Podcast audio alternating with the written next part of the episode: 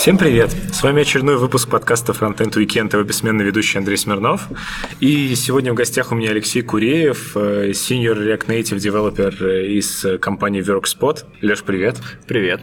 Мы сейчас находимся на конференции React Amsterdam э, в, собственно, Амстердаме. Вот я с чего хочу начать э, с тобой разговор. Во-первых, в принципе, тяжело попасть вот на такую конференцию спикером. Я сегодня уже слышал твой доклад, и там о нем чуть попозже, но вот в целом, а насколько тяжел отбор на европейские конференции, насколько тебе уже с твоим опытом сюда просто попасть? Слушай, на самом деле интересный вопрос. Я хочу сказать, что в принципе все зависит от контента. По крайней мере здесь, как мне кажется лично, людей выбирают не за опыт того, сколько раз ты сделал доклад или еще что-то, или в какой компании ты работаешь.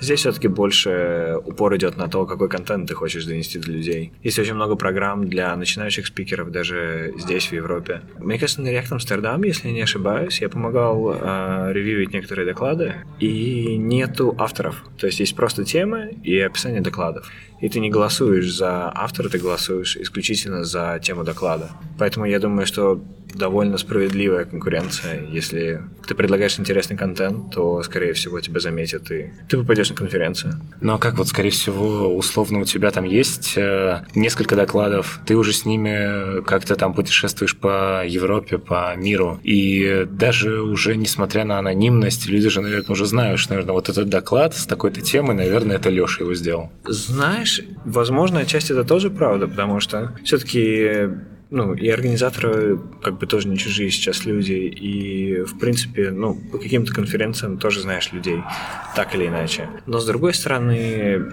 я, допустим, обычно не говорю организаторам, с какими докладами я собираюсь выступать или еще что-то. То есть э, просто открывается CFP, и ты подаешь этот доклад, и дальше уже смотришь. На самом деле я стараюсь подавать все-таки разные доклады на разные конференции, потому что, во-первых, самому не очень интересно делать один и тот же доклад несколько раз, а во-вторых, как бы, ну, действительно, если народ уже видел этот доклад, слышал этот доклад, то зачем повторяться? Поэтому я думаю, иногда да, иногда действительно, ну, как бы можно понять, кто собирается сделать этот доклад, но я не думаю, что это играет большую роль. Разумно, да. Окей, я со всеми гостями, кто ко мне приходит, разговариваю про то, как они, в принципе, попали в разработку. Угу. Вот я у тебя нашел, что ты инженер из МАИ, да. вот и так далее. Как, в принципе, да. ты заинтересовался разработкой? Как все начиналось? Честно, получилось так, что на выходные я приезжал к отцу, он жил отдельно, и у него, во-первых, был компьютер. Начнем с этого.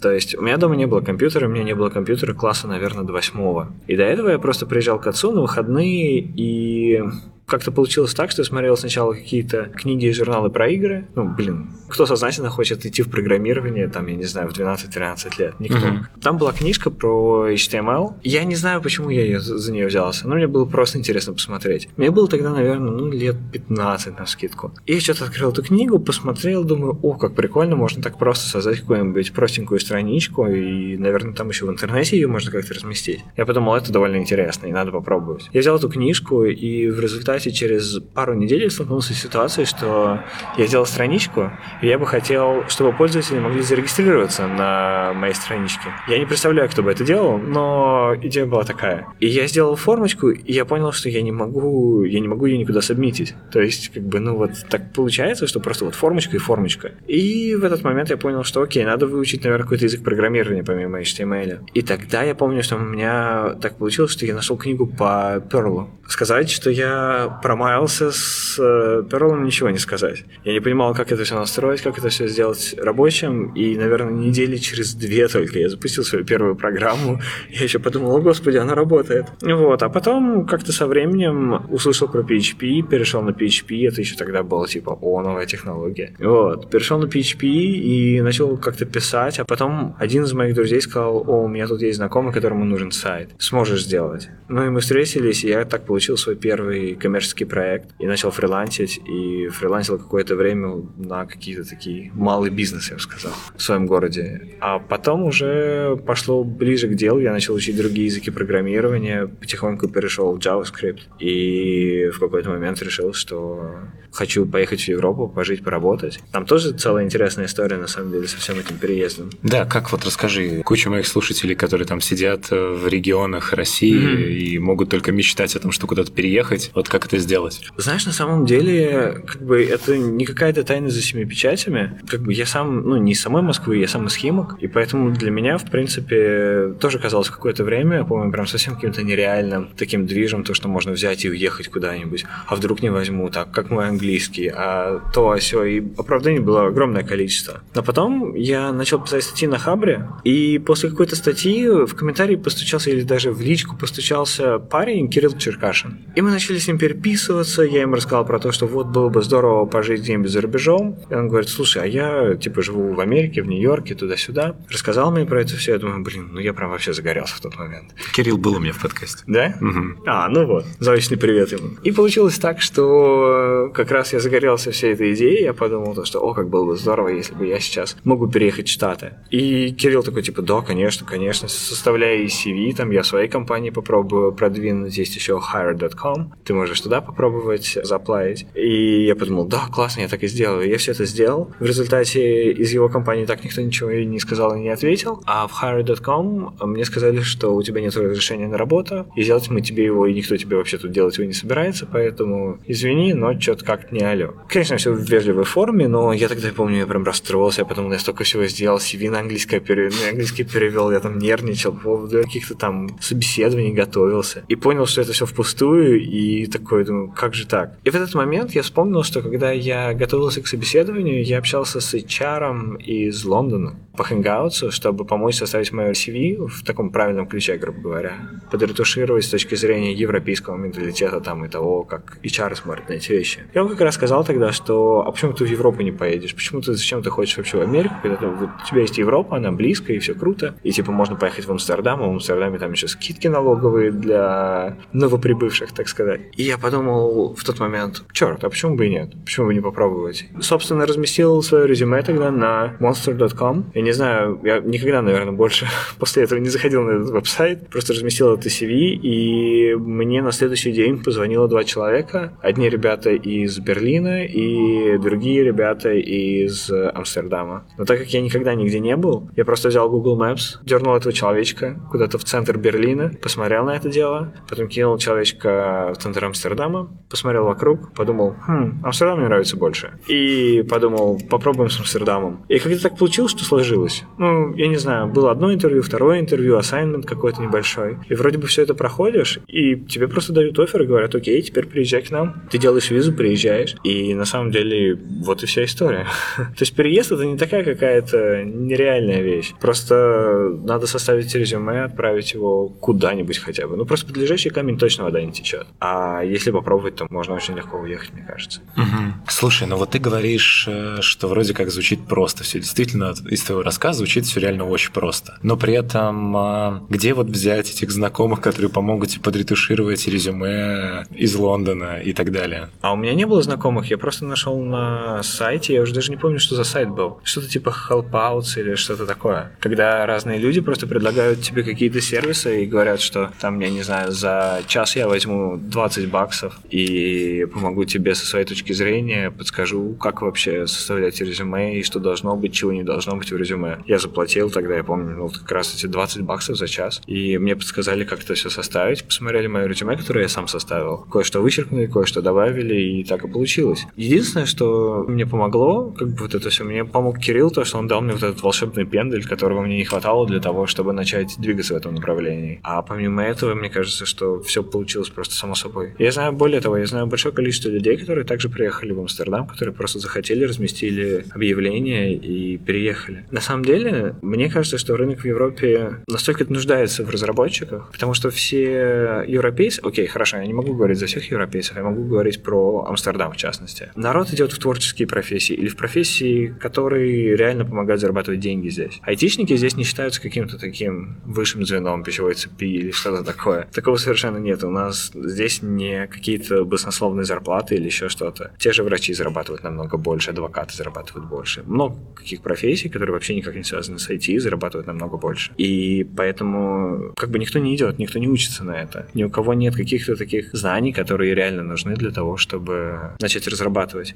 Здесь даже есть курсы по переквалификации из, в принципе, любой профессии в IT. И у меня есть друг, как раз голландец, он прошел через эти курсы и сейчас занимается разработкой. Но как бы это, это меньшинство большинство. В основном, как бы, отличный ресурс — это Европа. Ну, я имею в виду Восточная Европа. То есть как раз, я не знаю, Польша, Белоруссия, Украина, Россия. Что происходит? Народ нанимают на минимальную зарплату здесь, которая априори выше, чем зарплата, которую получают разработчики там, и подписывают контракт на то, что ты работаешь на эту компанию, там, я не знаю, пару лет, допустим, или год. Если повезет, то вообще никакого контракта не подписываешь в плане, ну, нет вот этого termination point, когда ты хочешь уволиться, и тебе говорят, а, знаешь, что ты не можешь. Точнее, ты можешь, но тебе придется заплатить деньги, которые мы заплатили рекрутеру, который тебя нашел. Поэтому самое простое, это, конечно, просто найти компанию типа, я не знаю, Booking очень много хайрит в Голландии. Найти компанию, которая не будет ставить тебе такие условия, просто переехать и ты все, в принципе. Сколько лет назад ты переехала? Полтора где-то? Три с половиной. Три с половиной. Ты, получается, все это время проработал э, в одной компании? Нет. У меня так получилось, что я устроился в одну компанию, мне как раз предложили минимальную зарплату на тот момент. Я приехал, поработал там год, понял, что, в принципе, компания потихонечку начинает уже загибаться, и вдруг, как снег на голову, нам говорят, что компания банкрот, все дела, и типа мы как бы все и уволены. И в тот момент я подумал, я сразу спроецировал, как это бы было в России, когда тебе говорят, ты уволен, все, завтра ты просто не приходишь на работу. Здесь получилось совершенно иначе. А, сказали, что все, компании не существует. В этот момент а, приходит государство и говорит, окей, вы застрахованы, мы полностью вас как бы от А до Я ведем всех сотрудников, то есть из какого-то я так понимаю, государственного бюджета. Я могу здесь ошибаться, честно говоря. Mm-hmm. Но получилось так, что у государства был какой-то человек, который курировал дела компании и курировал банкротство.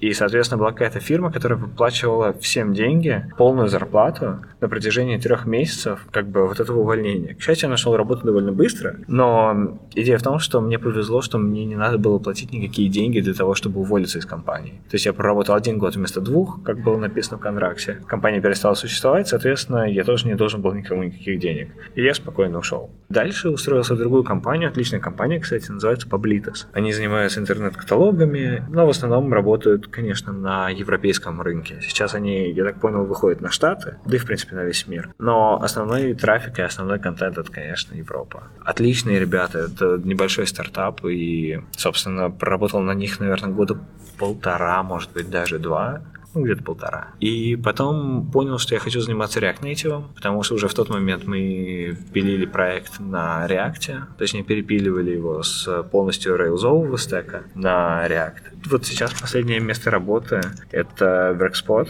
и мы делаем React Native приложение, опять же, для локального рынка, для клиентов нашей компании. А дальше, я думаю, все, сейчас я подписал контракт, и сейчас я буду переезжать в Лондон, в Facebook. Это круто. Давай, чтобы логическое повествование сохранить, расскажи, в принципе, почему так заинтересовал React Native, и почему ты в это углубился. Я так понимаю, что это дало неплохой толчок твоей карьере. Ну, наверное. Я не знаю, на самом деле, всегда, когда ты во что-то углубляешься, что тебе интересно, ну, по крайней мере, в моем случае, ты начинаешь разбираться в то, во что ты углубляешься, и у тебя получается лучше, тебе все больше интересно, чем дальше ты идешь, чем дальше ты погружаешься, тем становится еще интересней. И так получилось с React и React Native. То есть я начал погружаться в React, но в какой-то момент я понял, что мне хотелось бы сделать какую-то контрибьюцию. И на тот момент, может быть, в меру отсутствия какого-то опыта в open source, я подумал, что типа, блин, что же мне делать? Здесь уже все написано. И тут вдруг выходит, буквально в этом же месяце, выходит открытый релиз React Native, и они говорят, ребят, там типа столько багов, помогите нам. И я подумал, а почему бы и нет? И начал смотреть, и там действительно были такие баги, которые было очень легко пофиксить. Видимо, просто рук не хватало для того, чтобы сделать это правильно. И ты вроде думаешь, о, отличная возможность поконтрибьютить. Начинаешь контрибьютить, потом ты начинаешь видеть какие-то проблемы уже не на уровне React Native, а на уровне экосистемы вокруг React Native, потому что mm-hmm. в тот момент ее не было вообще. И начинаются появляться какие-то идеи для небольших open source проектов, и как-то туда-сюда, туда-сюда, и начинаешь больше-больше в это все вникать. И потом я помню, ключевой момент был, когда мы познакомились с Майком, с Майком Гробовским. Это был Reactive Conf,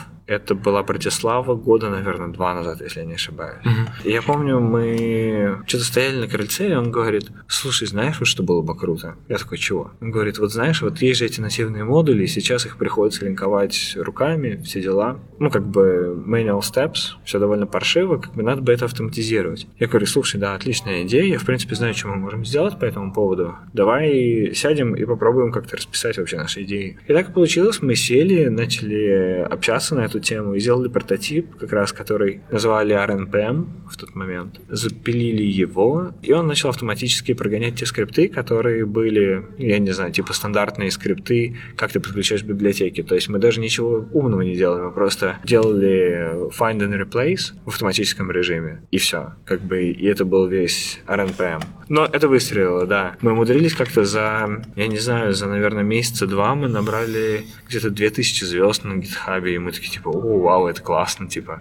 надо продолжать этим заниматься, и мы продолжали, продолжали, продолжали. И в какой-то момент нам написал Мартин Коничек, он тогда работал еще в Фейсбуке, он говорит, ребят, слушайте, вы делаете классную вообще штуку. Как вы смотрите на то, чтобы официально как бы вмержить это все добро в React Native? Типа у нас тоже есть CLI, и в нашем CLI я когда-то, мол, писал что-то типа линка. Как вы смотрите на то, чтобы, типа, влить ваше за место того, что я написал? Мы такие, типа, слушай, ну, отлично смотрим, давай сделаем. И мы начали вот этот процесс миграции, когда с того, что написали мы, мы заменили часть зависимостей, чтобы не тянуть одно и то же, грубо говоря. Там Рамда, по-моему, была, мы переписали на Lodash, потому что React Native по дефолту уже использовал Lodash. Ну и так далее, там еще было несколько. Долго это заняло времени?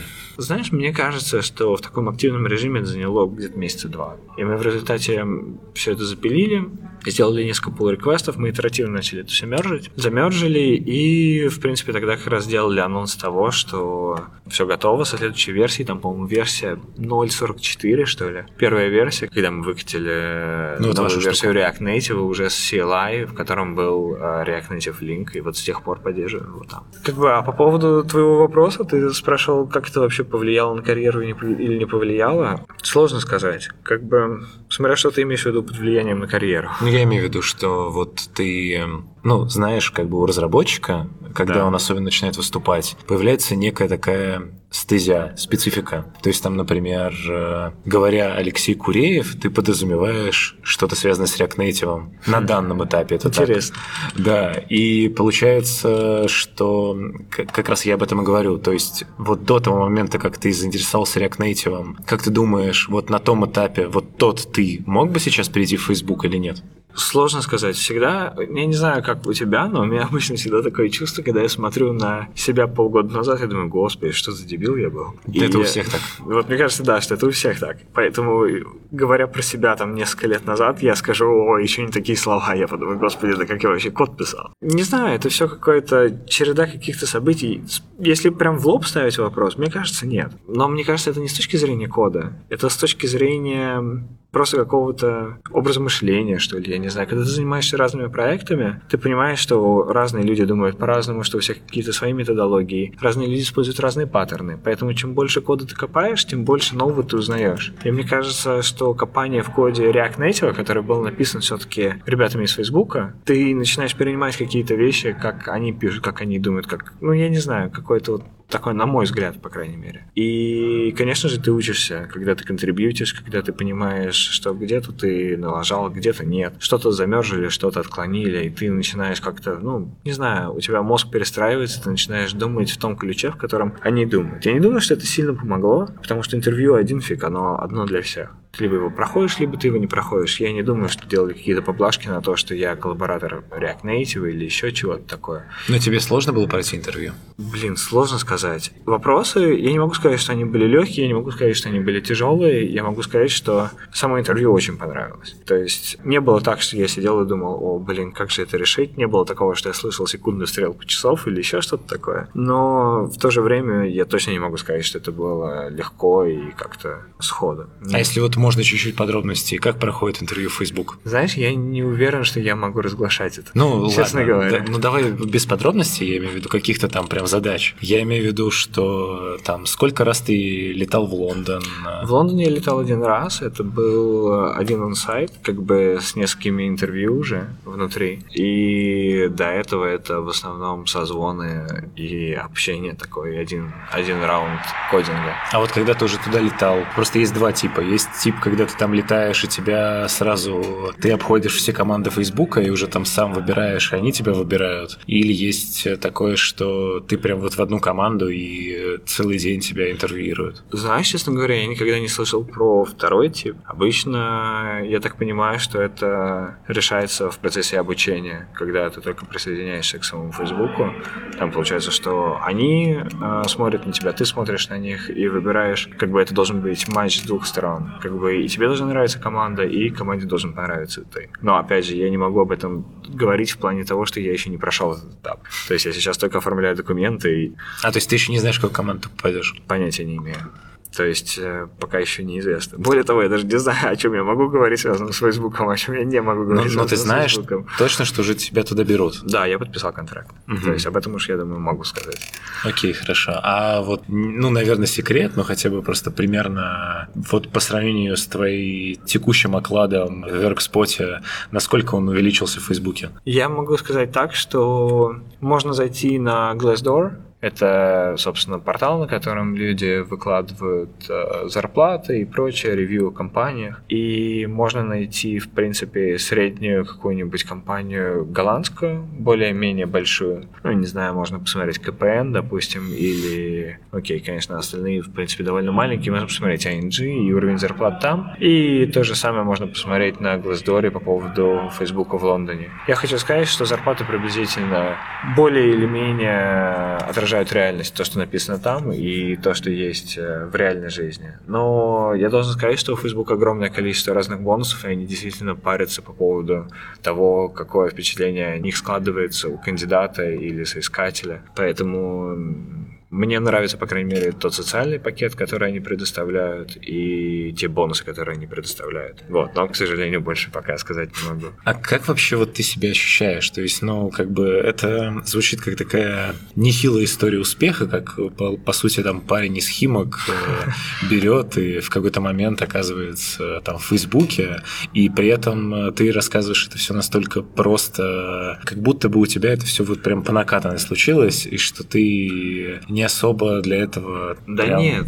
Нет, конечно, как бы я не могу сказать, что это как-то все в руки приплыло. Нет. Как бы в любом случае из любой подобной истории я не знаю, во-первых, это, мне кажется, очень громко звучит какая-то история успеха, но мне кажется, за любой подобной историей всегда стоят бессонные ночи кодинга и изучения нового материала, общение с разными людьми и так далее. Я не думаю, что это что-то такое, что дается просто так. Просто сейчас, когда оглядываешься назад и смотришь на то, ну, как бы через что ты прошел, то кажется, что, ну, как-то вроде бы не очень-то и тяжело было. Но я помню тот момент, когда я только переезжал сюда, как это было с моральной точки зрения тяжело, потому что что у меня все друзья, вся родня, все осталось там. И в этом городе меня никто не ждал.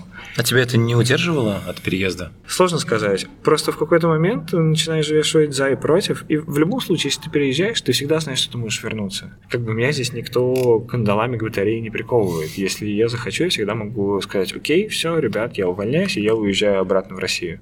И, в принципе, как бы все ок. Я знаю людей, которые так действительно сделали, которые пожили здесь какое-то время, сказали, окей, но это не для меня и уехали. Тоже может быть. Но я то могу сказать точно, что если не попытаться, то ты никогда не узнаешь. Поэтому я просто решил рискнуть, и если бы не пошло, я бы просто вернулся обратно. Как бы единственное, конечно, я тогда продал машину, и все деньги, которые у меня были, я вложил в то, чтобы арендовать здесь квартиру, потому что компания не особо помогала на момент переезда с поиском жилья и всем остальным. И единственное, что я потерял, возможно, какие-то сбережения. Но деньги можно заработать, а, блин, жизнь она одна, и хочется как-то попробовать все, ну как, окей, в разумных пределах, конечно, но ты понимаешь, о чем я. Mm-hmm. То, что если бы я не попробовал тогда, возможно, я сейчас бы остался бы в России, по-прежнему сидел бы и думал и мечтал то, что, о, как было бы интересно, если бы я вдруг поехал бы там тогда в Европу или там попроб... не попробовал бы в Штаты или еще что-нибудь, не знаю. В любом случае, это был тяжелый выбор.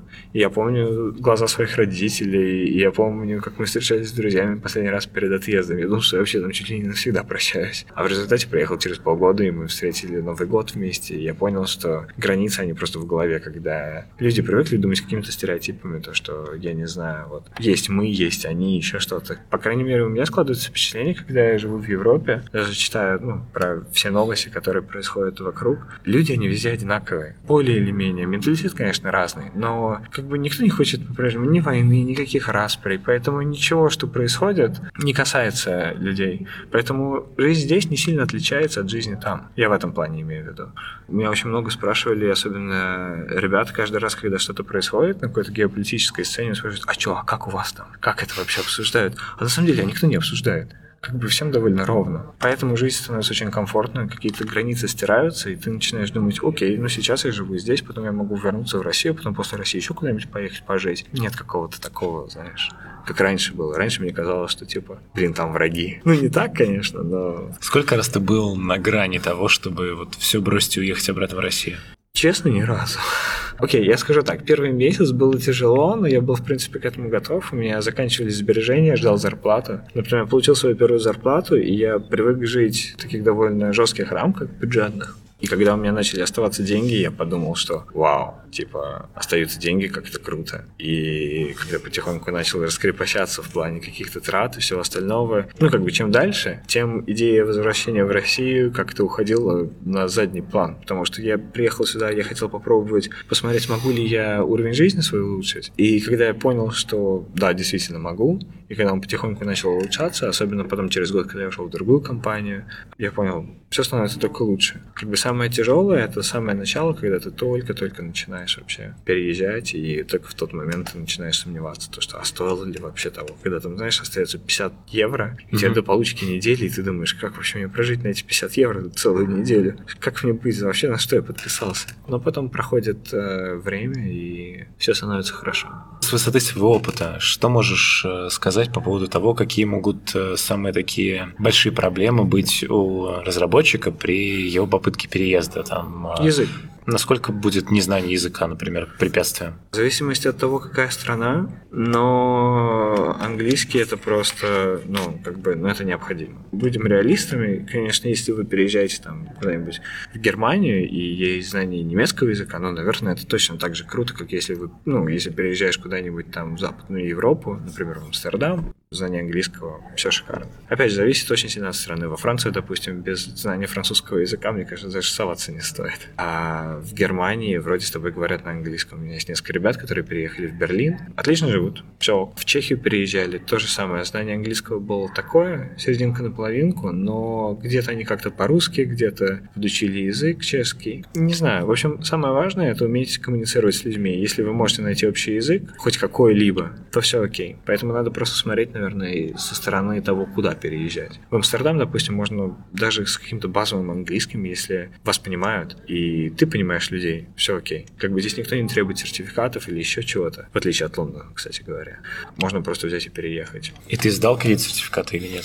Еще нет, но вот 28 числа я прилечу в Москву обратно на пару недель. И тогда вот как раз уже попробую это. Давай поговорим а, еще про твои выступления. Меня интересует э, больше, в какой момент ты понял, что вот у тебя есть потребность в том, чтобы прям активно ездить и рассказывать всем э, то, что ты делаешь. Честно скажу, мне хотелось попробовать дать доклад еще в Москве до того, как я переехал. Я помню, я регулярно посещал Moscow JS метапы. Я не помню уже, какой был последний, по-моему, 10 или 11 перед моим переездом. Но это было самое-самое начало, судя по всему. И очень хотелось дать доклад, но мне было безумно страшно. Честно говоря, я думал, блин, как все эти люди, они будут на меня смотреть, они будут меня осуждать, там, если я что-нибудь неправильно скажу.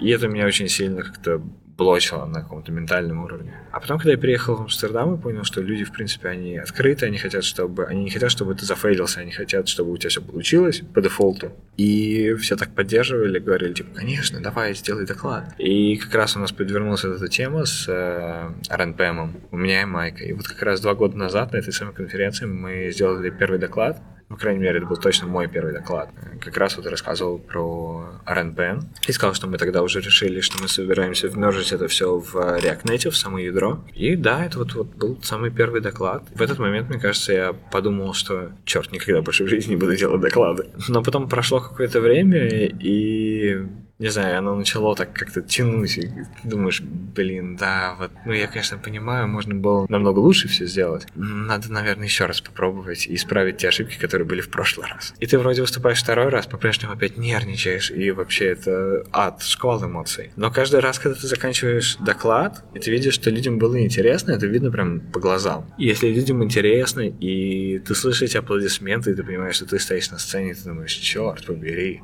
как все круто. И я не знаю, это чувство, оно как наркотик, ты к нему привыкаешь, и тебе хочется еще, еще, еще, еще, еще. И я помню, что когда я сделал первые, наверное, два доклада, я понял, что я хочу продолжать этим заниматься и дальше. Я хотел найти какую-то свою нишу и какую-то тему, про которую я бы говорил, про которую мне было бы интересно говорить. И как только я ее нашел, собственно, React Native и какие-то внутренности React Native, как оно все работает под капотом. На мой взгляд, это реально интересная тема. Как бы в конце концов мы используем эту технологию каждый день, ну, по крайней мере, те разработчики, которые приходят на эти доклады, хочу верить, что они используют ее каждый день. В общем, нашел аудиторию, просто начал заниматься этим больше и больше. Начали где-то приглашать на какие-то другие конференции съездить, выступить. Плюс еще, когда знаешь других разработчиков, других спикеров, они тоже говорят, о, я еду там туда-то. Говорю, черт, я бы тоже хотел съездить. Он говорит, о, ну вот э, CFP еще открыт, подавай свой доклад. Ты начинаешь подавать доклады, тебя начинают куда-то приглашать периодически. Ты начинаешь ездить, э, выстраивать какой-то connection со всеми спикерами. И потом конференции становятся для тебя чем-то таким, что типа, о, я наконец-то увижу там Кена еще раз, или там, я не знаю, бренд приедет. Но больше тусовка. Да, это больше тусовка, это больше... Ну, как бы все эти доклады, ты их либо знаешь, потому что ты уже видел эти доклады, потому что ну, на других конференциях кто-то мог о чем-то подобном говорить, либо ты просто это знаешь, либо вы это обсуждаете в чате, в живом чате, когда вы там сидите где-нибудь в баре, и они рассказывают, чем они занимаются. Мне так нравится намного больше, чем в формате, когда кто-то рассказывает, а кто-то слушает. Последний раз, как раз, когда был в Москве, был отличный метап. Я помню, что я не знал, как это все пойдет, потому что это был первый, кстати, доклад мой на русском языке, как ни странно, через два года после того, как я начал делать доклады. И комьюнити было просто шикарное. Было не очень много народу, но все, кто присутствовал, мне кажется, там чуть ли не каждый задал какой-то вопрос, и это было такое открытое обсуждение, очень классный формат. И это так подпитывает. Каждый раз, когда ты выходишь на сцену, делаешь доклад, народ интересуется, что тут такое происходит, это очень круто. Я не знаю, это просто что-то, что тебя цепляет, и ты начинаешь хотеть делать дальше, дальше, дальше, дальше. А ты уже чувствуешь себя там некой звездой. Нет, ты что, ты что, ты что? Ну вот сколько у тебя, по, по сути, на данный момент докладов? Имеешь в виду, сколько я сделал или сколько уникальных докладов? Уникальных. Мне кажется, в общей сложности 4 или 5. А сколько раз вот в сумме ты выступал? Я не знаю, я так особо не считал. Но ну, вот я думаю... десятки, наверное, раз уже. Ну, я думаю, может быть, от 15 до 20. Я думаю, ближе. Не, ну просто почему я задаю такой вопрос, э, например, уже в Москве, по сути, делая там React Native Moscow, угу. Денис Измайлов уже откровенно просто вокруг э, твоей персоны и того, что ты приезжаешь такой классный из Амстердама рассказывать доклады про React Native, делает, э, ну, по сути, метап просто вокруг одного тебя. Он даже не может кого-то еще найти, кто тоже мог бы что-то рассказать. Мне, честно, мне очень хотелось приехать посмотреть на комьюнити именно разработчиков, как, что вообще народ делает с React Native, потому что я знаю про React Native со стороны, там, допустим, Амстердама и Штатов. Я знаю, что ребята делают ну, с React Native там. Я понятия не имею, что ребята делают с React Native в Москве. Мне было чертовски интересно послушать вообще про проекты, которыми они занимаются, какие сложности у них возникают, чтобы они хотели изменить и так далее. Тем более, я вообще, в принципе, считаю, что уровень разработчиков из Восточной Европы, он намного выше, чем уровень разработчиков из Западной Европы Европы. Но это мое личное мнение. Можно поспорить, но даже по тем вопросам, которые мне задавали на метапе, это совершенно другой уровень вопросов, который ты слышишь здесь на метапах или на конференциях. Как бы по поводу того, что это было вокруг одного меня, мне кажется, так просто получилось, потому что я приехал и уже постфактум написал Денису, говорю, слушай, так и так, мы как-то с тобой списывались, общались, то, что я здесь в Москве, как насчет того, чтобы сделать какой-нибудь метапчик или, может, что-нибудь организовать, может, есть что-нибудь? Он сказал, давай, конечно, вопрос, сейчас я все сделаю. И в результате сайте, он сделал анонс метапа за два дня до самого метапа, и, соответственно, было, видимо, тяжело найти еще каких-то спикеров, но это не планировалось первоначально как ивент вокруг меня одного. Просто в какой-то момент, когда уже ну, время подступало, он говорит, слушай, типа, ну, вроде нет никаких других спикеров, типа, ты будешь один, а у меня доклад на 20 минут. Я такой, да, блин, ты представляешь, мы сейчас соберем всех на весь народ, и что, это будет 20 минут рассказывать? Говорю, давай хотя бы два доклада зачитаю тогда. И зачитал как раз два доклада, самые последние, которые я делал, и решили, что мы устроим еще панельную дискуссию, но панельная дискуссия, она как-то расползлась между этими докладами, и мы просто общались по факту на какие-то темы, то есть доклад задавал скорее какой-то контекст, и дальнейшая дискуссия, она просто выливалась из этого контекста, и было очень круто. Но сам факт того, что я был единственным спикером, мне кажется, что это просто совпадение, нежели какой-то ивент централизованный вокруг того, что я приехал. А ты уже дорос до того уровня спикерства, когда те, кто тебя зовут уже на какие-то доклады, уже начинают, там, не знаю, чуть ли не платить тебе деньги за то, чтобы ты приехал? Я не знаю, какой уровень должен быть, чтобы тебе начали платить деньги за то, чтобы ты приехал. Да нет, нет, конечно. Просто, ну, как бы это стандартный обычный набор. Тебе говорят, что мы тебе покрываем жилье, допустим, в городе, билеты, и все. А ты просто приезжаешь, и все. Ну, собственно, так обычно и получается. Так было на React Native EU, так было на всех остальных конференциях, в принципе, за рубежом. То, что вот в Осло, Париж, Лондон. А в остальном как бы никаких других бонусов или еще чего-то. Конечно, возможно, отношение с точки зрения организаторов к тебе другое, потому что все-таки спикер, все дела. Но это то же самое для всех. Как ты думаешь, э, со стороны, опять же, своего опыта, есть ли в России такая проблема, что разработчики, в принципе, стремятся из России куда-то уехать? Мне кажется, очень сильно зависит от самого разработчика. Хочет он уехать или не хочет уехать. Мне кажется, это не связано с э, сферой деятельности. Мне кажется, что огромное количество людей, допустим, хочет уехать просто потому, что они хотят уехать. Не из-за того, что они разработчики и думают, что там лучшая доля или еще что-то. А бывают отличные разработчики, которые говорят, нет, я принципиально хочу остаться, мне нравится здесь, я хочу жить здесь. Как бы у меня не было какого-то... То, что там хорошо, здесь плохо, или наоборот. У меня было очень дифферентное отношение вообще ко всему, что происходит в мире, и вообще вся эта геополитическая ситуация на тот момент. Поэтому я просто подумал, почему бы нет. Как бы, конечно, это не другой город, это другая страна, но тем интереснее. Может, это просто авантюризм какой-то. Какой город для тебя круче? Москва, Амстердам или теперь Лондон? Так, ну в Лондоне я был всего пару раз, я сказать, наверное, не могу. Я могу сравнить только Амстердам и Москву. Мне очень нравится менталитет людей в Амстердаме по сравнению с Москвой. Москва, конечно, меня притягивает тем, что я там вырос, и это ну, какие-то родные края, так или иначе. А от этого никак уж не отвертеться, мне кажется. Мне очень нравится, как Москва изменилась за последнее время. Честно скажу, я за последние три с половиной года там был пару раз, и каждый раз ты приезжаешь, и Москва становится все лучше, лучше, лучше. Очень классно. Все эти зоны для курения, что народ как бы на улицах старается все-таки не мусорить. И какие-то какие такие вроде законы, то, что в кафе, допустим, не курят. Да вообще как-то у людей менталитет немножко меняется в лучшую сторону, на мой взгляд. Единственное, мне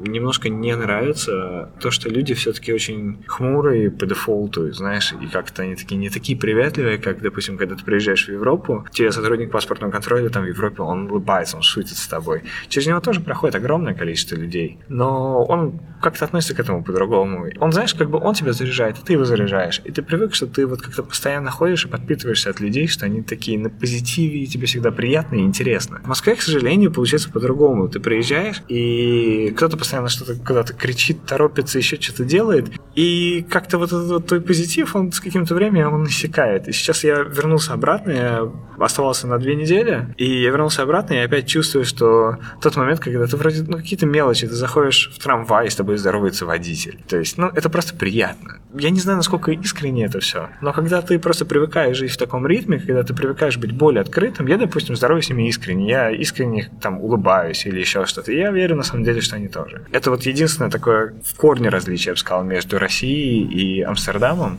Угу. Еще мне кажется, что в Амстердаме уровень жизни намного спокойней. Если представить себе какую-то шкалу, где с одной стороны это будет личная жизнь, а с другой стороны это будет работа, то мне кажется, в Амстердаме это немножко смещено в сторону личной жизни. То время как в Москве, мне кажется, это процентов на 75 смещено в сторону работы. Все, конечно, зависит, наверное, от области, но мне кажется, что это более-менее такое вот стандартное. Ну и вот. И, в принципе, мне кажется, сравнивая вот эти два города, я могу отметить только вот эти какие-то моменты. В остальном я не вижу какой-то большой разницы. Мне кофе нравится в Амстердаме больше.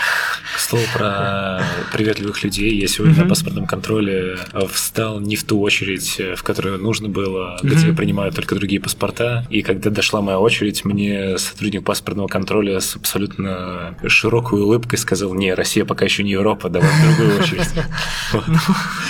Вот это мне зарядило мое сонное восьмиутреннее настроение, так что да, я с тобой в этом плане соглашусь. У меня есть э, стандартные вопросы. Э, первый из них это думал ли ты, кем бы ты стал, если бы не стал разработчиком? Хороший вопрос. Я думаю, что мне было бы интересно заниматься какой-нибудь прикладной наукой. Я не знаю, чем именно. Мне, допустим, вполне была интересна та специальность, на которую я учился. Я не могу сказать, что прям уж очень-очень интересно. А и что это вначале я инженер-проектировщик летательных аппаратов и разгонных блоков. И как бы космос это чертовски интересная тема. И я знаю очень много безумно умных людей, которые сейчас работают и в Роскосмосе, и в частных компаниях, там, как Dauri Aerospace или еще что-нибудь. Очень классно, очень интересно, безумно классные проекты. К сожалению, правда, это не так развито и, возможно, не так финансируется, как э, в Европе. То есть, возможно, все все равно закончилось бы так же.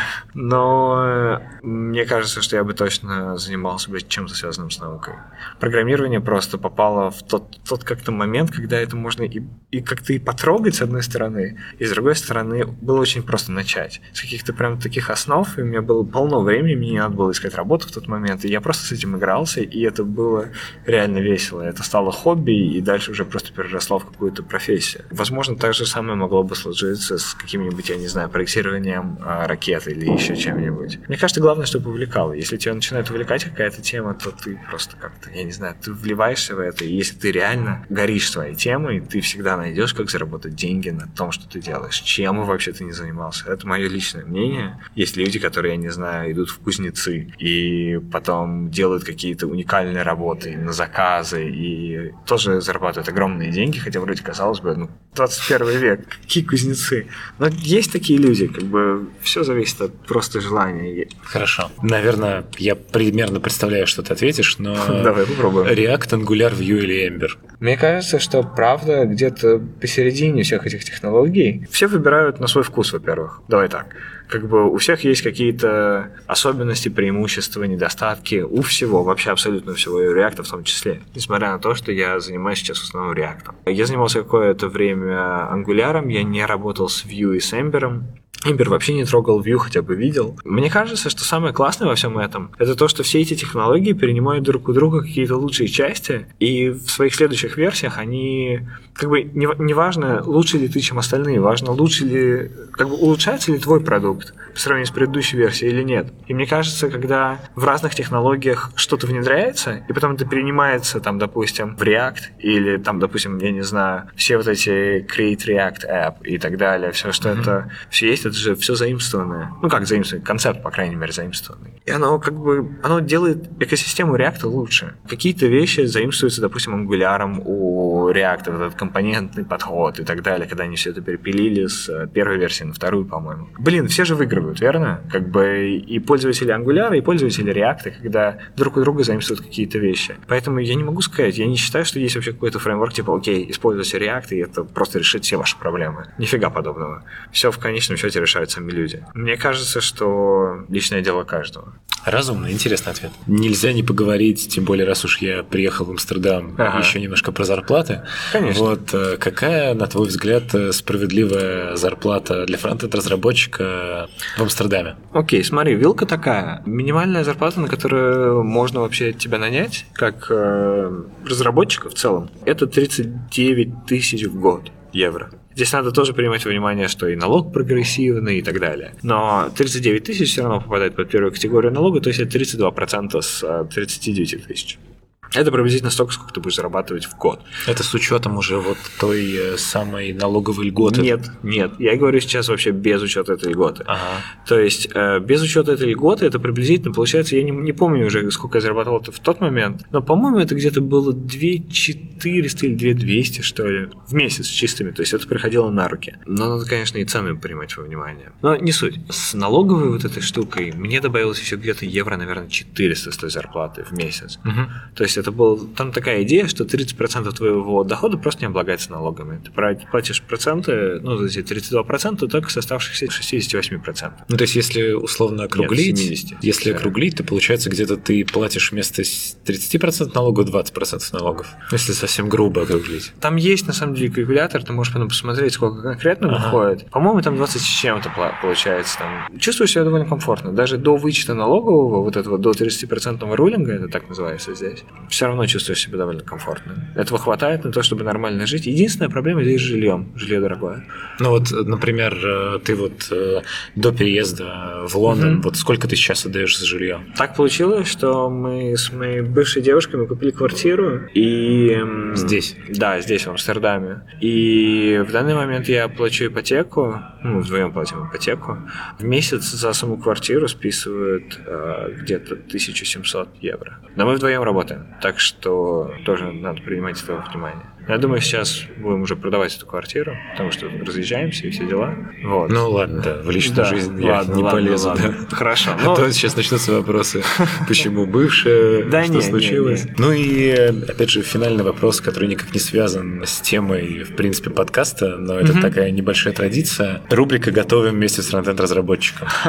Вот. Вопро- Вопрос э, к тебе какой? э, Умеешь ли ты вообще готовить? ну, наверное, на каком-то уровне умею, да. И какое, наверное, ну там либо самое любимое, либо самое сложное блюдо, которое ты когда-либо в своей жизни готовил? Сложно. Один раз мы собрались с моим другом, и мы готовили лазанью. Мы готовили ее полностью сами от А до Я. Даже То тесто? есть Даже тесто. Это во- вообще абсолютно все мы готовили сами. И там эта лазанья, она была с фрикадельками. Я помню, как мы сидели, мы вдвоем, и еще одна подруга, которая приехала нам помогать. Мы в результате мы реально потратили на это все три часа. Там надо было налепить маленьких фрикаделек, и там на каком-то слое там были просто вот эти фрикадельки. Их было, я не знаю, мы налепили их штук, наверное, 300. В общем, пока мы это все делали, это, наверное, однозначно самое тяжелое блюдо, которое мы вообще готовили в каком-либо виде. А самое любимое, я бы сказал, мне очень нравятся стейки. То есть это, это тоже можно отнести, отнести, на самом деле, к довольно тяжелым блюдам, чтобы не пережарить, не, не дожарить, чтобы сделать стейк именно правильно. Но все-таки мне кажется, что та лазанья, она была, я бы сказал, эпогеем